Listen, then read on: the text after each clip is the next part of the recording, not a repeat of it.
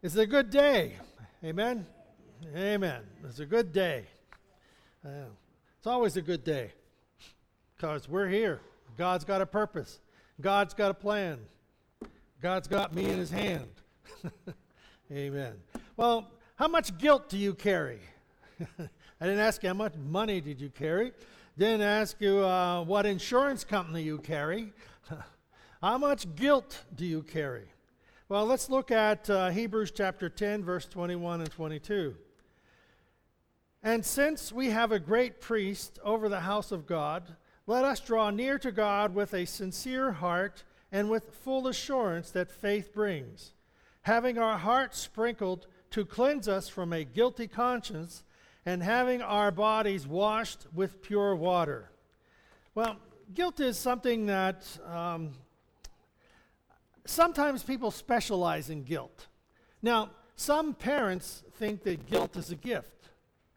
Because if you make the kids feel guilty enough, they'll do what you want them to.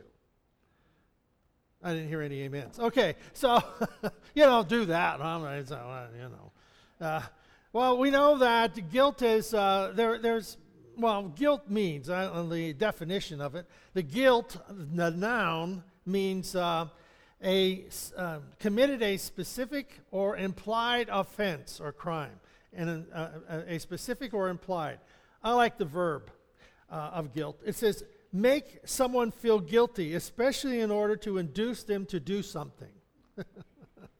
so often we that is the the guilt that is induced to get people to do something. Now, um, some, some individuals feel that uh, guilt is a gift that they should use to manipulate anybody and everybody they can. But um, throughout our lives, many of us, and I think some of the churches specialize, some church organizations and denominations specialize in guilt and uh, try to make people feel as guilty as possible. Well, what I have t- entitled today is The Heavy Haul Bag of guilt. The heavy haul bag of guilt. Anybody know what a haul bag is? My son, he's the rock climber. Now, if you are a rock climber, and I'm, I'm, sure they have haul bags for other things, if you are a rock climber, did you ever wonder what these guys do for food and you know relieving themselves on a two or three day climb up the side of a mountain? They have a haul bag and their haul bag is filled with everything that they will possibly need. What if it rains? What if a storm comes in? What if the temperature drops? Do they have enough food to, to stay a couple more days than they have planned? So, what happens is you have one individual who starts up a route and he puts these things, these protectors, uh, in, the, in the cracks and they attach their rope to it and he, he climbs up to the next one. He puts another protection in there, about every 10 yards or 15. It all depends on how far he'd like to fall before he gets caught. And, uh, and so they keep doing that. And a pitch is about 100, 100 feet because the rope's 100 feet. You know, they generally have a 120 foot rope. So, anyhow, when that guy gets to the uh, top of 100 feet, he stops, he puts the anchor in, and he then becomes the individual who holds the rope for the guy coming up behind him taking out the protection and climbing up to the next guy. So they both get together. Well, when they are there, both together, they got to bring the haul bag up. So the haul bag is something you drag up, hand over hand, pulling it up until you bring it up to where you're at. So it's something you bring with you. It's your, it's your food, it's your bathroom supplies, it's your portaledge where you're going to sleep. It's everything that you're going to need. It's your drinking water, it's food, everything you're going to need for the next couple days if you're going to be on a, a climb for a whole day or a many days. And so that's a haul bag. Well, we pick up our own haul bag, and it's a haul bag of guilt. so whenever I ask you how much guilt do you, do you uh, carry, it becomes a heavy burden. You, you go 100 feet and you drag the bag. you go another 100 feet and you drag the bag. You, you know, so it's nothing but walking thinking you're free, but you know you got to bring your guilt bag with you. And so the, we, we can label this guilt bag my personal bag of guilt. And what that means is it's a bag for all occasions. It can be brightly de- decorated, it can be camouflage, and it can be like we're hiding it. But it's mainly made up of missed opportunities, failing, failing to measure up, doing something wrong, or doing something we shouldn't have. T- times we become fed up with life and circumstances and people and lost our temper. you know, all those things that we kind of hide and, and, and, and look at and, you know, try not to look at, but we always bring with us. And um, some, I like the one where I was raised in a bad environment. It's my parents' fault. it's all the guilt bag. But anyone, and I'm not a country western or country music fan, but you know, when you look at L- Loretta Lynn or Dolly Parton, those individuals grew up in the mountains on dirt floors and big families and no food. and uh, they were able to overcome those difficulties of where they came from to become superstars in the, in the music world and, uh, other areas. So, excuses and guilt become, to some individuals, a haul bag, and to others, it becomes something that they use to take them uh, to a, a different, move on to a different location, a different height in their life. And people who don't face the obstacles make excuses to lessen the blame. It's not my fault, it's somebody else's fault. Well, we, might, we have to understand that there's good guilt and there's bad guilt.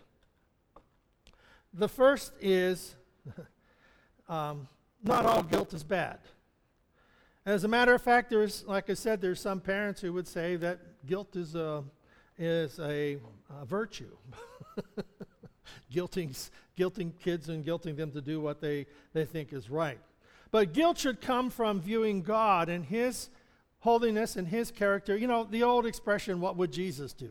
You know, that was when he wore those bands, you know, what would Jesus do? And it was things, do you remember that? Okay, so it's not too far back. So, what would Jesus do? So we have we have a pattern. We have an idea of what is what we are to look forward to or shoot towards. So, what would Jesus do in this situation? So, um, wrong guilt. You know what a wrong guilt would be? Well, wrong guilt is cleanliness is next to godliness. That's not in the Bible, but you should take a bath. you know, you should clean up your house. You should clean up your room. You know, cleanliness is next to godliness. Clean up your room. You know, then God will appreciate you. You know, it's it's guilt. You know, do this because God demands it, and it's it's just wrong. So good guilt is actually godly sorrow. Good guilt is godly sorrow, something that leads us to God something that leads us to repentance or, or examining, self examining ourselves in the light of the Word of God and in, in, the Holy Spirit and God's presence. So we never need to be afraid of that. that's, that's kind of the good guilt. It's like the red light on your dash in your car. If the red light comes on in the dash of your car, it means there's something wrong. We need to get it checked out. Well, Rachel, she had a car at, at college, and I thought it was a really nice car. And she had the red light would come on, and she went and got it checked out. The guy says, Don't worry about it, that's just a short. So she's traveling somewhere on the interstate. Red light comes on. She says, Don't worry about it. You know, it's just a short. Then the engine blew up.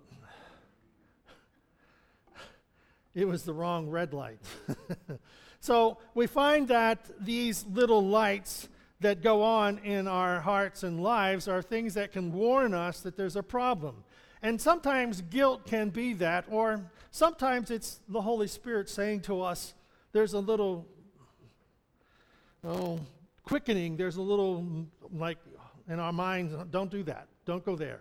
You know, I remember in, in uh, Texas, in Dallas, there was this company um, that went under a number of years ago, a very large company.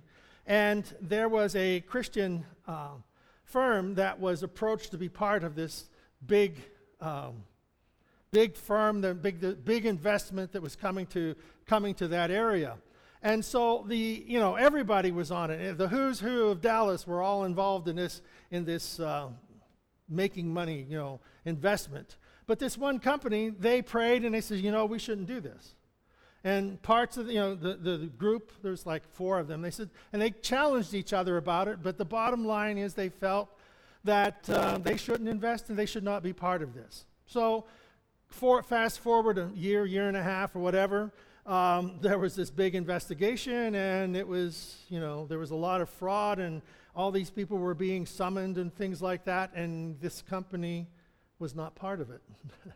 because there was this inkling in their heart this isn't right for us. Now, you know, sometimes things can be right for other people and not right for us as individuals. So that's why we allow the Holy Spirit to work within our lives.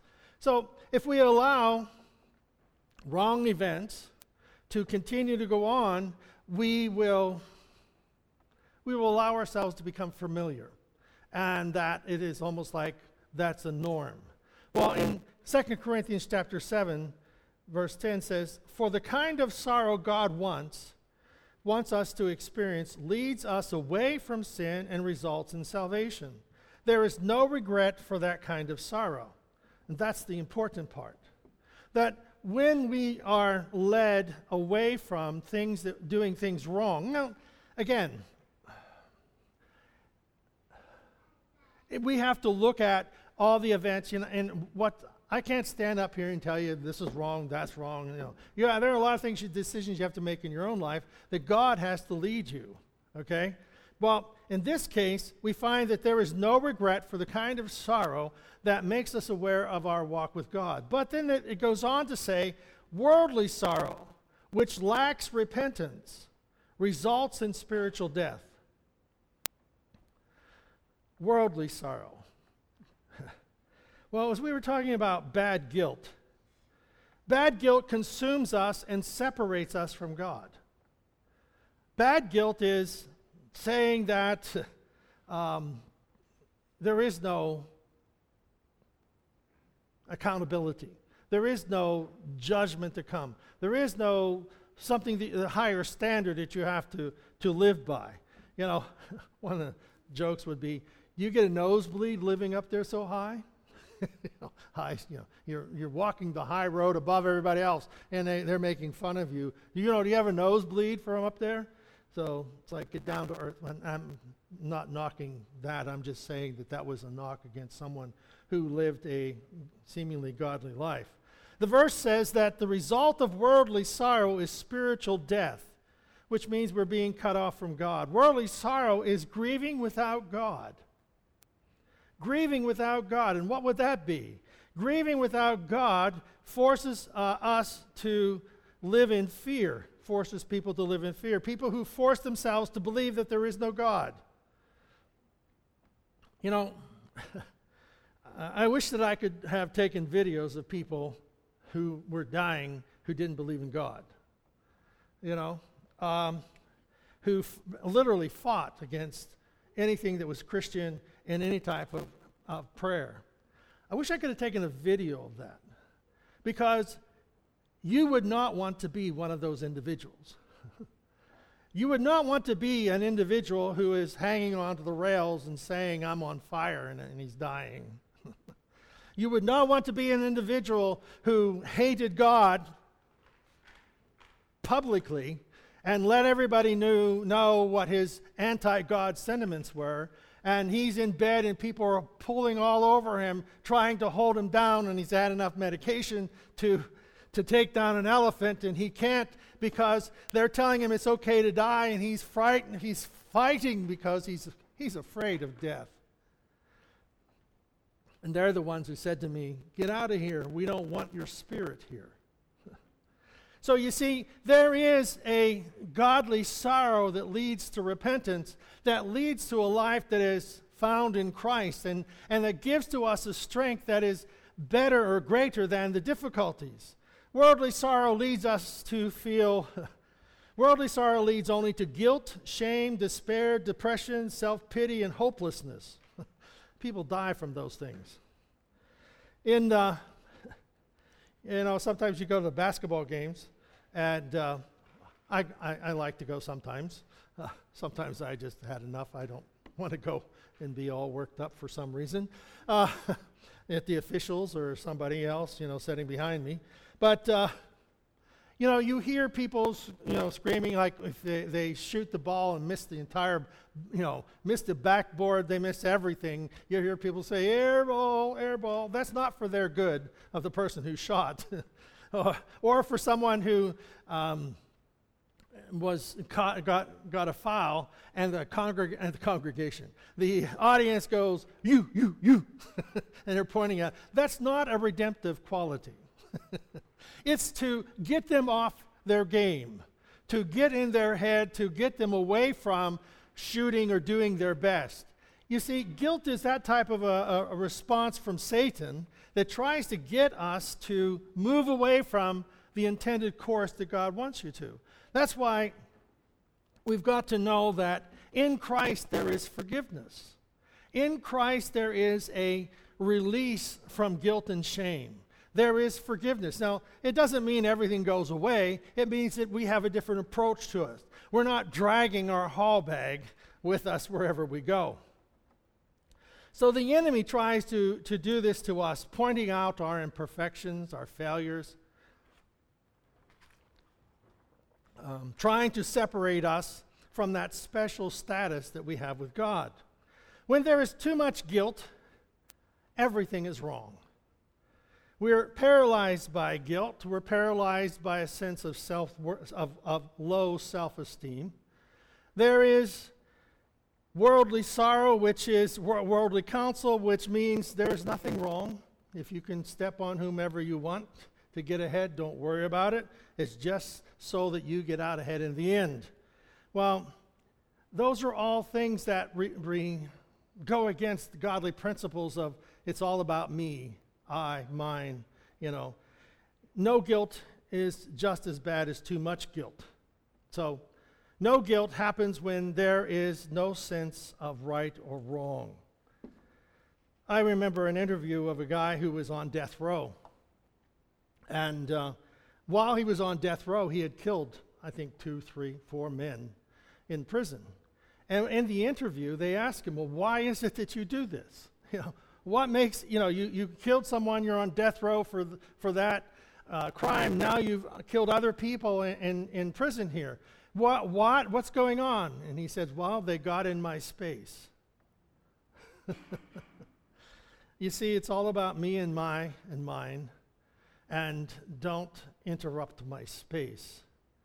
For most of us, we need to cancel the guilt trips. the haul bag is weariness. the haul bag is weighting us down. It's all the things that we can remember of doing wrong, and we've got them stuffed in this bag, and we pull out, we pull them along and, and pull them out on certain occasions. David told a story of um, he and a, he took someone climbing with him, and his, he was meeting a friend who also brought, brought someone to climb. And so David and his friend, you know, they talked to the two guys they brought with, oh, yeah, we can climb, we can climb. We've done this for many times. So David and his friend, they went climbing. They were gone most of the day and come back to camp, and these two guys weren't there. so they got worried, you know, so they went out looking for them. And so when they got to the place where they had told them to be, there these guys are about 150 feet off the ground and just standing there, uh, petrified, frozen. And of course, Dave and his friend went up there and brought them back down. Things. What happened was that the, they, they thought they knew how to climb until the guy who was bringing up behind was pulling the, the protection they put in the cracks. He was just able to pop it out.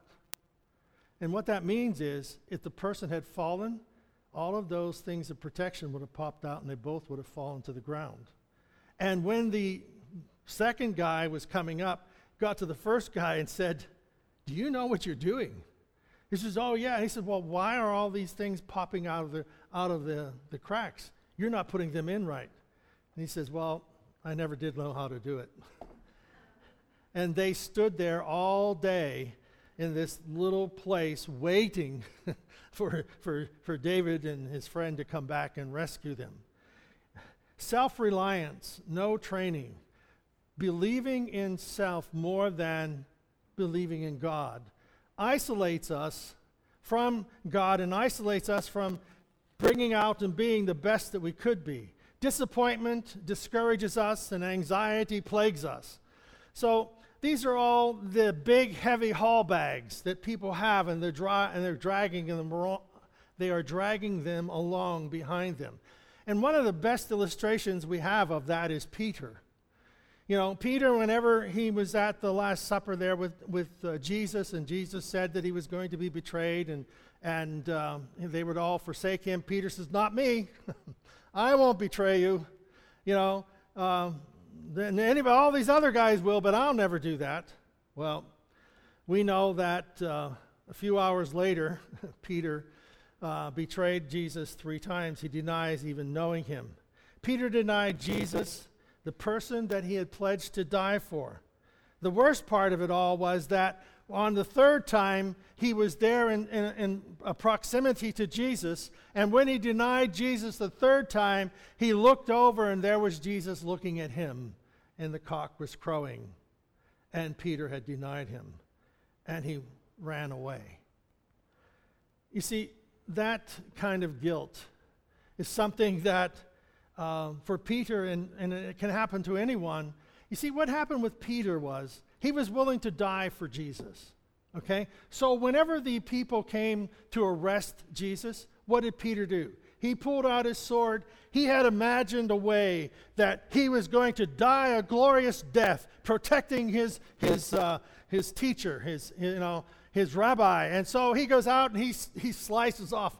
I don't think he was aiming for the ear of the one guy, but he slices off his ear. And of course, they all grab him, whatever. And Peter says, you know, Peter, Jesus says, Peter, put it down. I'm going with them. See, sometimes in life we, we have it all planned out as to how all this is going to come down. And Peter had that in his mind. Jesus was going to be king, he was going to be ruler, he's going to be the new Messiah, and I'm going to fight for him, and he'll intervene for us, and we'll just beat these guys, and we're not, you know, we're going to be number one. Well, Jesus said, Peter, put your sword away. We're not doing it that way. So Peter's confused. And so he's following Jesus, you know, wanting to stay close enough to find out what's going on. But um, guess what happens? He denies Jesus. So Peter took a guilt trip. Now you think about it, they did not know what to do. Okay? Jesus was taken. They didn't want that to happen. He was beaten and flogged and crucified, died, placed in a tomb, rose from the dead. They saw him, and all was this was going on. But what are we going to do now? So, do you know what Peter did with his guilt and the others for fleeing and running away? They went fishing. they went back to the Sea of Galilee, which was a 40 mile walk. That they went back to the Sea of Galilee and they went fishing. In John 21, it says, and so they're out there fishing, they haven't caught anything, and so Jesus shows up at the shore of uh, uh, the Sea of Galilee. He says, Throw your net on the right side of the boat and you will find some. you know, I always love that. You've been, sh- you've been fishing on the left side of the boat, and the fish are on the right side, you know? you know? So, Jesus tells Peter and the disciples are there, throw your net on the left side. And when they did, they were unable to haul the net in because of the large number of fish.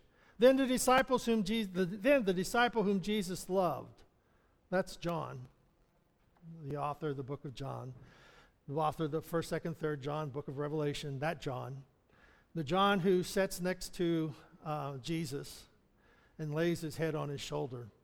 The closest friend uh, uh, that Jesus has in the disciples is John. And he, he leans over to Peter and says, Peter, it's the Lord, it's Jesus. What does Peter do? He, he just dives in the water he is he didn't walk on water, but he swam over there as quickly as he could to get to Jesus. You see, when you feel guilty about something, about anything, we need to remember to go to God, to bring ourselves to Jesus as quickly as possible. And Peter and the disciples, they didn't know what to do with their guilt. They didn't know what to do next. And so they went fishing. They had no concept of what was going to be with the coming of the Holy Spirit and the beginning of the church and things like that. That wasn't in their, in their wheelhouse. That wasn't in their uh, thinking at that time. So they took what they had, they did what they knew best. They went back to fishing, went back to their old job, went back to doing what they knew. And we find that when you feel guilty about anything, whether it's true guilt or false guilt, or manipulation guilt, don't believe the lie that you can't come to God. That's the lie. We can always come to Christ because He forgives, He establishes us, and, and in the forgiveness of God, we find that there is a settling of the heart, there is a, a, pre, a peace and a presence that helps us deal with the obstacle that we're facing. Guilt will tell us that God will not accept us. Guilt will tell us that he, he wants nothing to do with you or your life and he wants to punish you. But like he did with Peter, God invites you to come and, and he comes running. You see, God's mercy seat, God's place of mercy, is open to be receptive. You know, we talked about it in Sunday school that Jesus died for the sins of believers. Because Jesus died for the sins of the world, but there are people who will not accept his forgiveness. so everyone can be everyone can be saved, but there are people who choose not to. The wages of sin is death. People earn the right to go to hell. but the gift of God is salvation. So in our life, it, God isn't looking for our works, God is wanting our hearts. He's wanting our lives in such a way that He can do a new thing. He can, he can fulfill and take us where He wants us to go without the haul bag. in Hebrews, it says, So now we draw near freely and boldly to where grace is enthroned, to receive mercy's kiss and discover the grace we urgently need to strengthen us in the time of weakness. We need mercy's kiss. Jesus loves us. So we come to Christ. We make it right. Peter made it to shore. He saw the fire burning coals and fish there. Uh, Jesus had prepared for them. Notice that this is the there's only two times in which in scriptures where it's mentioned that, that people were like using charcoal. And one was when, Jesus, when Peter denied Jesus when he was warming himself. And the other time is when Jesus had a fire for the fish and Peter comes. It's the same fire, same, same origin, the charcoal.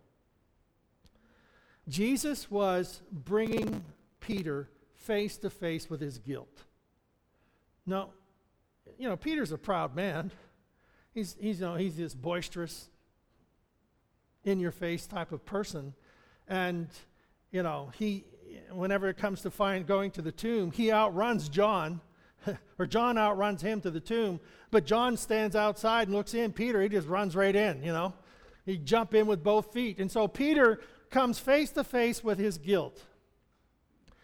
The man he denied, whom he promised he would never deny, is standing there. And on the coals of fire, which are the charcoal, is very similar to the charcoal that he was around when he denied Jesus. So, what does Jesus do? He asks Peter this question Simon, son of John, do you love me more than these? Now, the more than these is like the fishing, the disciples, the work. Do you love this more than me?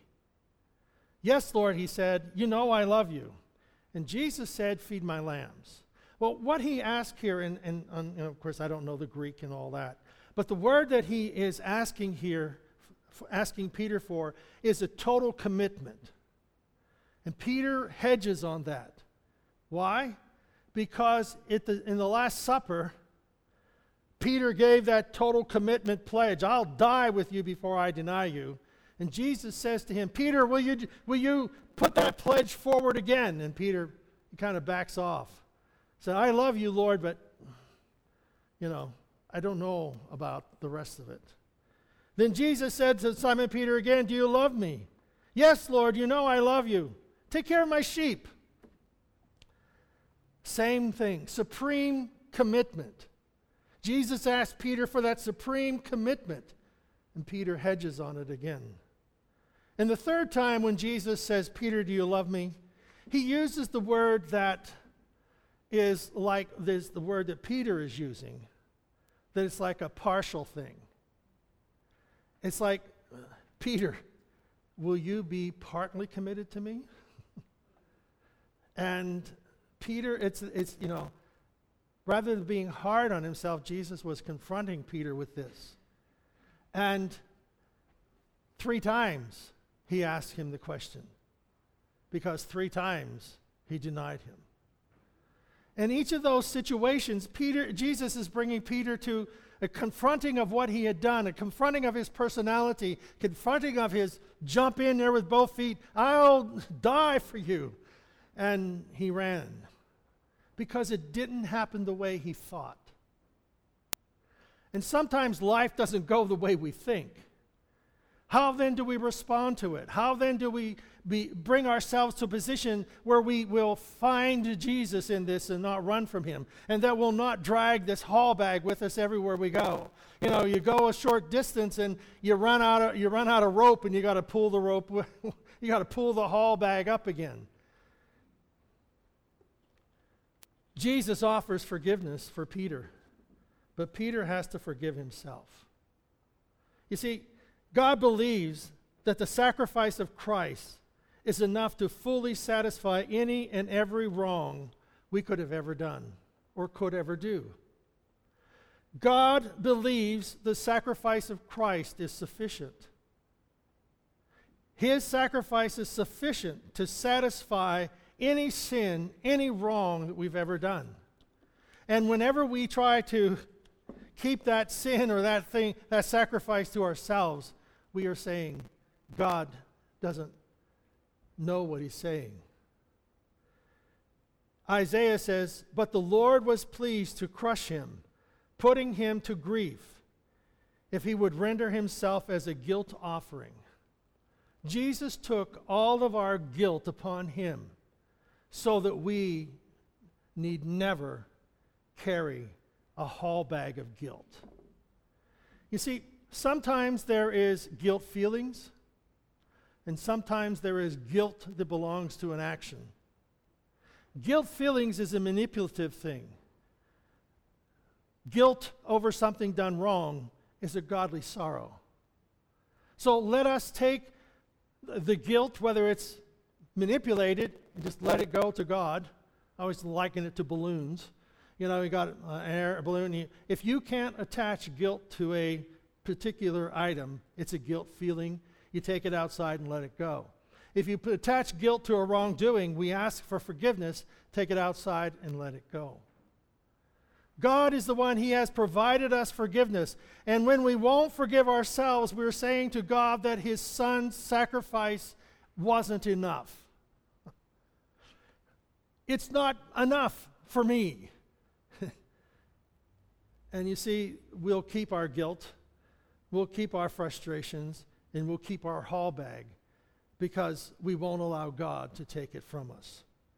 But there is one thing that every one of us is guilty of.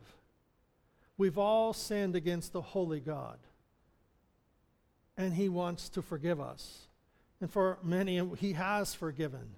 And that forgiveness has given us this opportunity to continue to come before God with our life, with our expectations, with our blessings, with our needs, we continually come to the presence of God, seeking Him to work in our life in a very real way. But we must allow Him to take away the guilt, to remove the haul bag of guilt, and to let it go. Because Jesus, He is the sacrifice that is sufficient for all our sins all our wrongs, all our guilt, and we are forgiven. I am forgiven. Jesus, forgive me of my sins. Take away my guilt. I give it to you in Jesus' name. Guilt is gone. Peace has taken its place. I'm not manipulated, I am led. Jesus, we thank you for hearing our prayers. It is a sacred moment that whenever we stop and pause to see, to hear, to feel your presence, and to know, oh God, that by your Spirit you work in our hearts and lives. We are grateful. But God, the enemy of our soul wants to entangle us with so many things, but God, the one thing that always comes back to is your grace is sufficient. Your mercy, your divine favor is upon us. We are your child. And God, in that position of being your child, we are forgiven. You establish our going in and our coming out. You establish us in our way that we may serve you. And God, there is no more guilt. because the, suffic- the sufficiency of your grace and your forgiveness is now part of my life. I pray this in Jesus' name. Amen. There's no more guilt, only peace. The bag, you can cut it loose. no more dragging the bag. That's a good one. No more dragging the bag. I am forgiven. Amen. Amen. God bless you and leave your bag at the altar. Amen.